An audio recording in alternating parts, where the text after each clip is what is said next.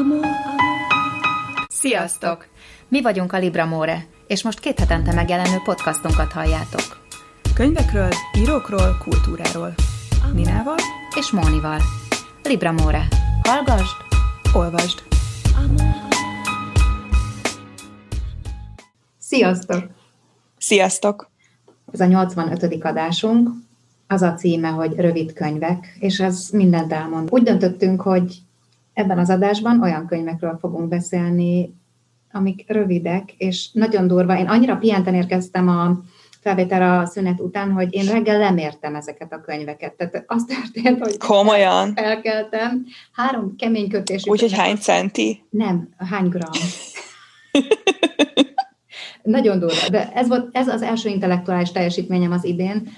Reggel megnéztem a három könyvet, amit... Ugye hosszú volt ez a 2020. Nagyon. Azért hosszú volt. Nagyon, és a szünet meg viszonylag akciódús. Uh-huh. Úgyhogy három olyan könyvet választottam, amelyek elférnek a tenyerembe, és a három kemény kötésű könyv együtt 728 g. Tehát nincs egy kiló de nem mondhatjuk, hogy könnyed könyvek következnek. Nála. Akkor azt lehetne levélküldeményként is szerintem még feladni a postán, és akkor nem kéne annyit fizetni érte, mintha csomagként küldenéd, úgyhogy tök jó. Szóval már ezért is megéri egyébként rövid könyvet olvasni. Nem tudom, hogy az enyém mennyi lenne. Az az igazság, hogy szerintem több mint 700, ugye három együtt, mert a, az Elena Ferrentenő a sötétben, ami az egyik téma lesz, annak egy eléggé kemény borítása van, és azért a másik két könyvnek is eléggé vastagok a papírlapjai. Viszont nagyon-nagyon kompakt könyvekről van szó. Igen, szerettünk volna egyébként, szerintem részben azért is javasoltam ezt a témát. Ugye mindig ilyenkor az év elején van az, hogy akkor mindenféle kihívást kitalál magának az, az ember, és akkor olvassunk különböző szempontok szerint, és ilyenkor akarunk még a lehető legtöbbet olvasni, hogy aztán nagyon büszkék legyünk, hogy hány könyvet olvastunk el az év végére. És nyilván ezekkel a rövid könyvekkel nagyon klasszul meg lehetem tolni azt, hogy fú, milyen sok mindent elolvastam. Az a jó ezekben a könyvekben, amiket ajánlani fogunk, hogy ezek nagyon-nagyon jó könyvek is. Akkor nézzünk egy kis brit belpolitikát, mit szólnál hozzá? A teljesen aktuális most így a Brexit Brexit, ilyen az a vagy annyira szürreális az egész év, meg az egész időszak, meg minden, ahol, amiben élünk, hogy egyébként csak Hillary Mantel tudna szerintem igazán jól megírni. Beletrafáltál. Hasonlóan derűs időket idéz a novellás kötete, amit hoztam ajánlani. Az a címe, hogy Margaret Thatcher meggyilkolása és más történetek. Én évek óta nézegettem ezt a novella címet, annyira sokkoló, és nekem annyira brutálisan belemenős, és hogy megnézed, hogy milyen irodalmi szép lelket képzelsz Hillary Mantel mögé, vagy ba, bele, ahhoz képest ez egy nagyon karakteres cím, és utána olvastam annak, hogy elég nehéz érzelmekkel viseltetett a volt brit miniszter. Mentel nagyon durván munkáspárt egyébként, tehát nagyon-nagyon híres Mentel arról, hogy, hogy egy, egy ilyen Labour támogató. Szerintem nem is lehetne emblematikusabb ez a cím amúgy az ő politikai állásfoglalásáról, tehát eléggé jól összefoglalhatja azt, amit ő gondol.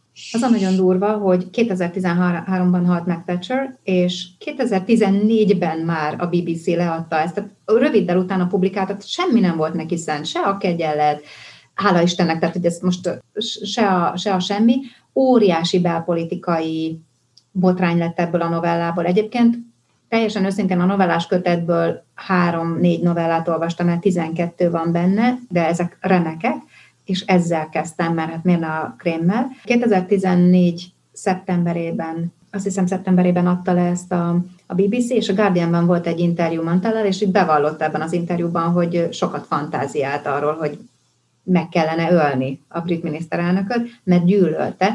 Idézek is nagyon röviden, az egyik szereplője szájából adja, hogy miért utálja Thatcher, de, de azt gondolom, hogy ez az ő indulatait is kifejezi.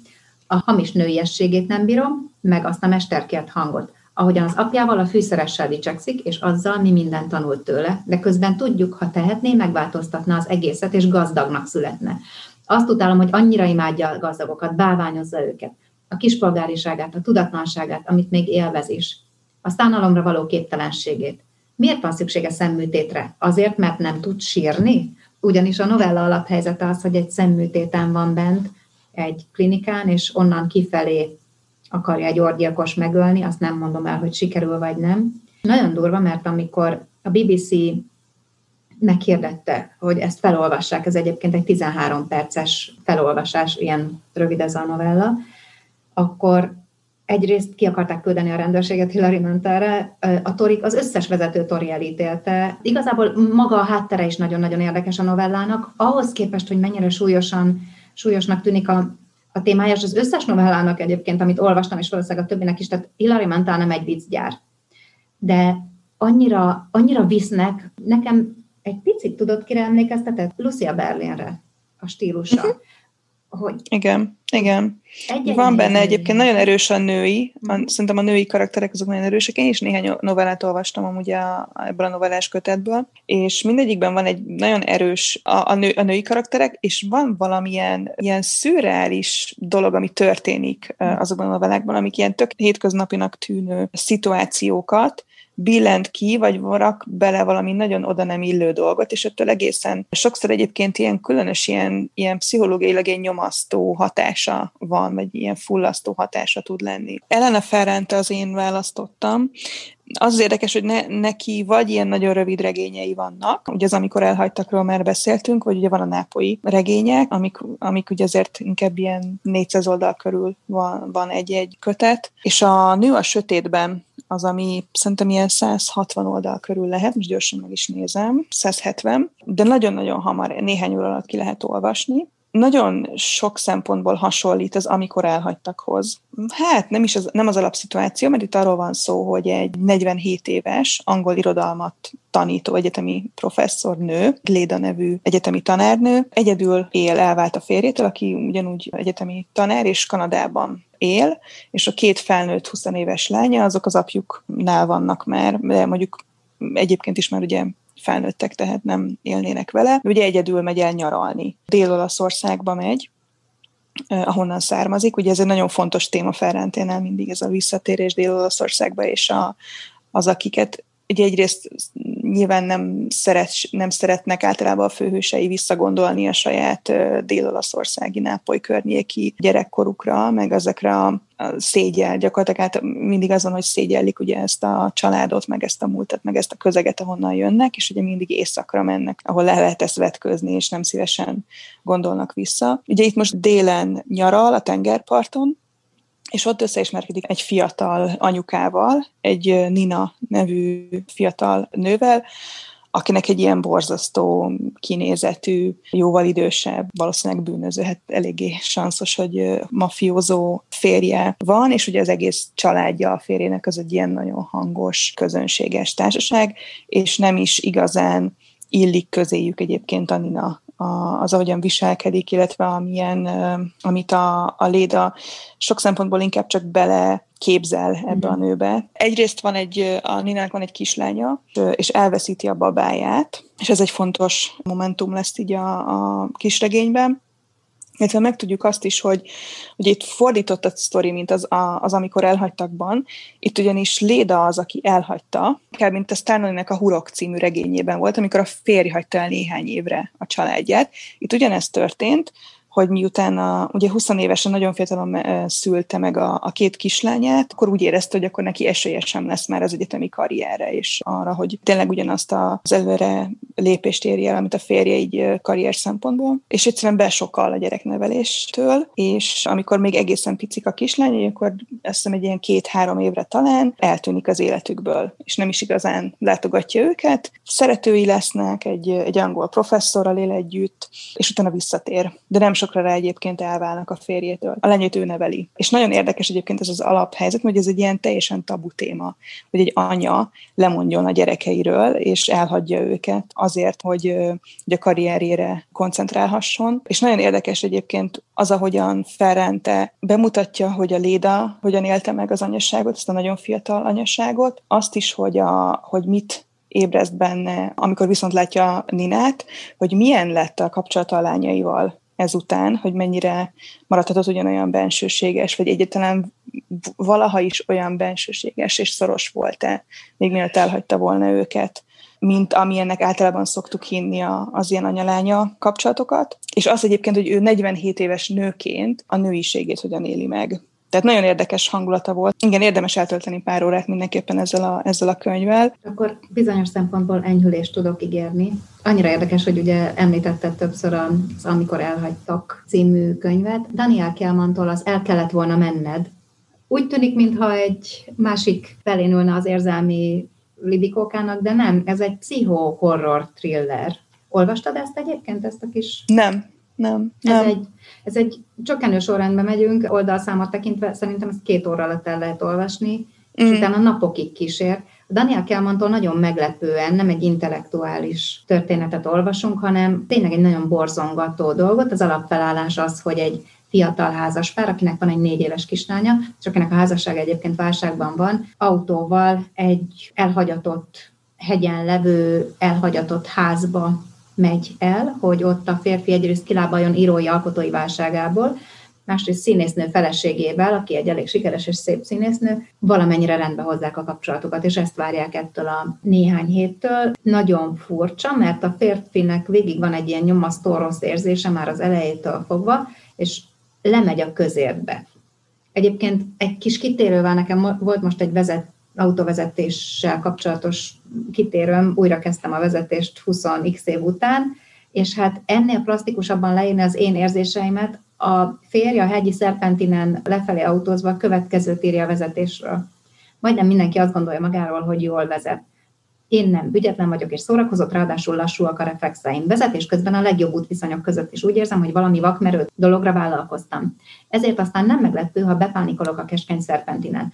Ugyanis az a helyzet, hogy aki félelem nélkül beleül egy üzemanyaggal teli kaszniba, annak valószínűleg semmi képzelőereje. Az egyik pillanatban még biztos lábon állsz a hétköznapokban, a vacsorára gondolsz, és az adóbevallásodra, és egy másodperccel később már ott vagy, beszorulva az összeroncsolódott fénybe, miközben felfalnak a lángok, és az egyik meg a másik állapot csak egy ügyetlen kormánymozdulat választja el egymástól, egy fél másodpercnyi figyelmetlenség de nem akartam azt a látszatot kelteni, hogy egy ilyen hétköznapi dolgot sem tudok megoldani. Elvégre közmegegyezés van abban, hogy az autóvezetés ártalmatlan dolog. Teljesen így képzeltem a vezetést, mielőtt most Maci bácsival újra nem kezdtem a vezetést. Isteni élmény volt egészen addig, amíg mellettem ült, úgyhogy úgy beszéltük meg, bocsánat, az életrajzi kitérője, hogy egy felfújt Maci bácsi babát fogok magam mellett a jobb oldali ülésen tartani, és akkor teljes nyugalommal fogok vezetni, csak a feleségem. Akkor meg lesz az illúzió.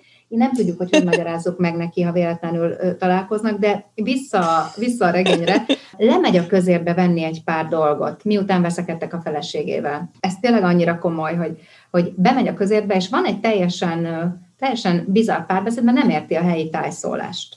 Valamit vásárol, de nem azt, amit szeretne, mert nem azt hozza ki neki a, a boltos, és azt mondja, hogy viszontlátásra mondtam, és tétován kimentem. Az autóm mellett ott állt a nő, aki az előbb bent járt a boltban. Sötét szemüvege miatt nem láttam, merre néz. Mit gondol, fog még esni a hó? Nem válaszolt. Az évszakhoz képest minden esetre túl meleg van, folytattam. Decemberben idefenn már mindenbe kéne letni a hónak, nem? El innen, gyorsan, mondta. Mi? Gyorsan, mondta. Menjetek el, gyorsan. Nem voltam benne biztos, hogy nem valami egészen mást mondott, vagy netán nyomogott csupán, mit lehet tudni ennél a tájszólásnál. És itt már érzed, hogy valami nagyon nem stimmel fönt, és valami olyan borzadály történik, vagy nem történik, nem lehet tudni, hogy mi történik, és hogy mennyire a fejében, mennyire nem. Nagyon jól megírta egyébként, tényleg napokig ott van veled, de, de ne lefektés előtt olvasd el. Zseniálisat ír a fiú. Ez csak egy kísérlet a részéről, de, de ajánlom mindenkinek. Igen, hogy ki akarta próbálni, hogy mennyire menne neki ez a, az, az ilyen kicsit ilyen pszicho, pszichotrilleret, hogy egy ilyen vázatnak szánta egy ilyen nagyobb szabású pszichotrillerhez. Az én következő választásom az Lily Brooks Daltonnak az Éjféli égbolt című könyve. Ugye ez, ez az, amiből George Clooney csinált most a Netflixre egy, egy filmes változatot, és egy öreg George Clooney látható a borítón, és ez egy nagyon szomorú látvány azért, tehát egy öreg szakalás George Clooney azért ez nem, a, nem az Ocean, oh, Danny Ocean világa. Egy nagyon melankolikus, gyakorlatilag egy posztapokaliptikus történetről van szó, amiben nem tudjuk, hogy miért, de valószínűleg az egész világ, az összes ember, aki a Földön él, meghalt nem, nem kapunk rá választ. A két, hát két túlélő csapat, ugye felváltva olvasunk róluk a regényben, nem csapatnak nem is mondanám. Van egyrészt Augustin, akit George Clooney alakít a filmben,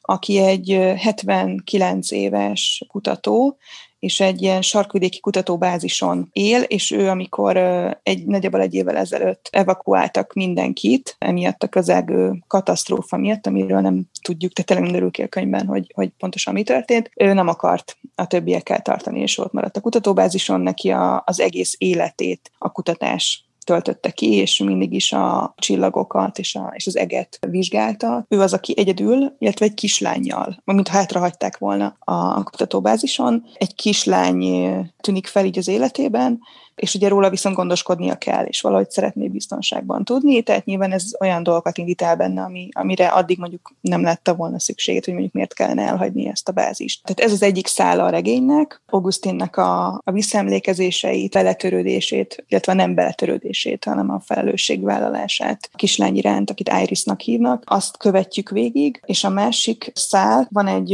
űrhajós társaság, akik egy Ether nevű űrhajónak a fedélzetén repültek el ugye Jupiterre, és ők hazatérnek erről a, az utazásról, és hát ugye őket is megdöbbenti az, hogy amikor kapcsolatba akarnak lépni a Földdel, semmilyen választ nem kapnak, csak a síri csöndet, tehát nincs kivel kapcsolatba hmm. lépniük. Ennek a, az űrhajó hatfős legénységének az egyik tagja, aki a másik főszereplőnk, egy Sally nevű 40 körüli nő, aki a családját hagyta hátra, mert neki, az, neki is az űrkutatás volt az élete mindig is, és fontosabb volt számára, mint az, hogy a kislány. Kicsit egyébként olyan, mint a, a nő a sötétben, mm. a, hmm. a Léda, akinek az egyetemi karrier, neki is a, az űr kutatás az mindennél fontosabb volt, és ezen tűnődik. Ugye egyrészt itt a, az űrhajó többi, nagyjából, nagyjából a, azért végig a Szálinak a szemszögéből látjuk azt, hogy hogyan dolgozzák fel ezt, hogy, hogy semmilyen válasz nem érkezik a Földtől, tehát biztos, hogy valamilyen katasztrófa történt, miközben ugye a Földre tartanak vissza, tehát hamarosan lehet, hogy ők lesznek az egyetlen túlélői, a, vagy az egyetlen életben maradt emberek, és nagyon érdekes, ahogyan a legénység többi tagja reagál erre, vagy hogy hogyan dolgozzák fel,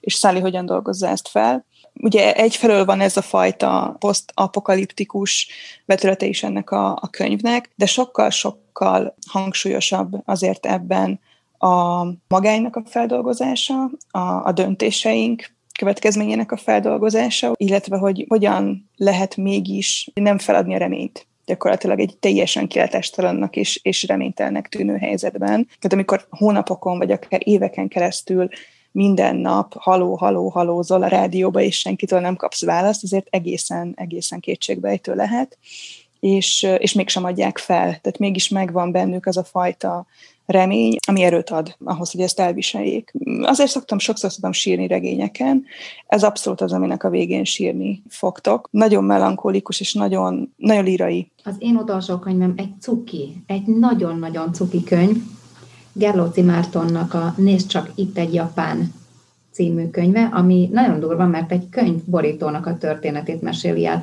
Ugye ő Mikecs Anna néven írt egy altató című családregényt, több generációs családregényt, ami itt van az éjjeli és az az ő családjának, ami tele van híres írókkal, meg művészekkel, több generációra és más föld, földrajzi területekre visszamenőleg írja meg a család történetét. Nagyon szép a borítója, nagyon művészi, és kiderül ebből a nézd csak itt egy japánból, hogy ezt egy japán fiú fotózta, azt a borítót. Az történt, hogy Gerlóci Márton elutazott Japánba egy írói alkotótáborba, és ott megismerkedik csak így random módon egy japán fiúval, akiről látja, hogy fotózik, és megnézi a fotóit, és csak a, a nyitó beszélgetésből az derül ki, hogy van egy elképzelése. Tehát elolvasom ezt az első beszélgetést köztük, tényleg nagyon rövid és nagyon cuki. Szoktál könyvborítókat készíteni? Kérdeztem Kazuhikót. Északon voltam, Chiang Mai felett, egy művésztelepen. A teraszon ültem a ház árnyékában egy papaja falat, és Kazuhiko fotóit nézegettem a telefonom képernyőjén. A teaföldektől zöldellő völgyben parasztok kapáltak, az ebédlőasztal körül kenyérmorzsákat csipegettek a csirkék. Miről lenne szó? kérdezte. Elküldtem neki egy képet, és megkérdeztem, van-e ötlete, hogyan használhatnánk fel ezt a fotót a borítóhoz. Ez egy csecsemő? Igen, egy csecsemő árnyéka. Az árnyéka lényeg. Miről szól a könyv?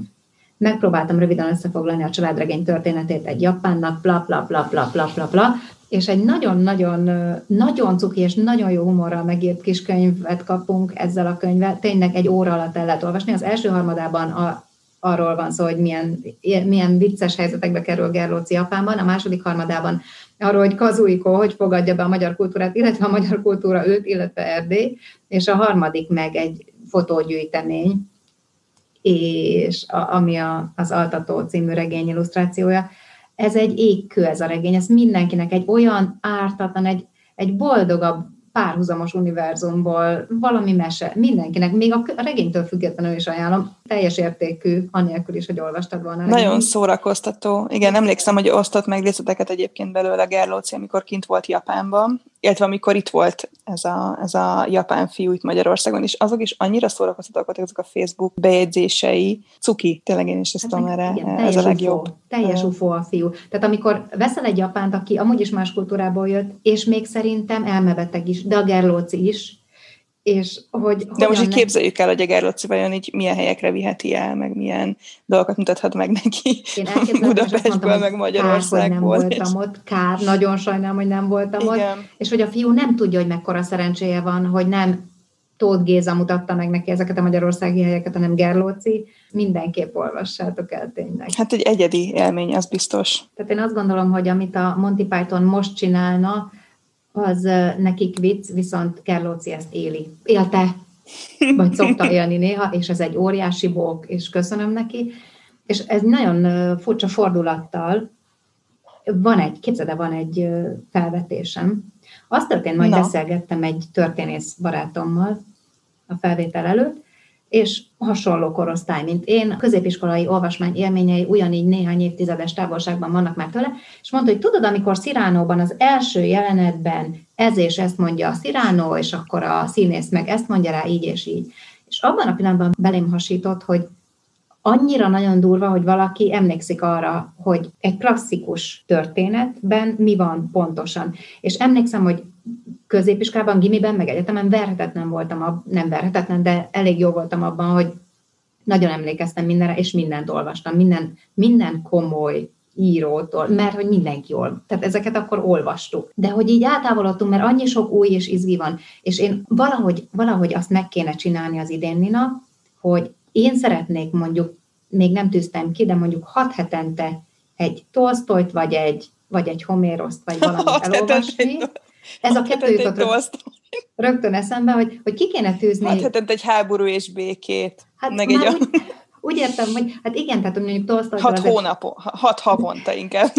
Ki kéne találnunk egy, vagy te, neked ki kéne találnod számomra, vagy hogyha részt akarsz venni ebben, nem feltétlenül ugyanazt olvasnánk, de hogy, hogy elkezdhetnénk klasszikusokat visszahozni. Klasszikusokat, aha. Az nagyon, nekem is van kedvem. Ugye? Nagyon, nagyon remélem, hogy nem csak én szenvedek ilyen deficitet emlékek terén, például a Homérosz... Újra hallom? olvasni, vagy amit újra. még nem olvastunk? Ja, Ö, újra. Aha, nekem olyan, mintha új lenne. Tehát én olvastam kézzel az Odisszeját és az Iliászt is háromszor-háromszor. Ez nagyon háromszor-háromszor. Csak a hangulatára emlékszem, tökre semmi másra, meg hogy a főbb eseményekre. Tehát például ehhez is nagyon lenne kedvem. Úgyhogy mit szólnál, ha ezen elgondolkodnánk?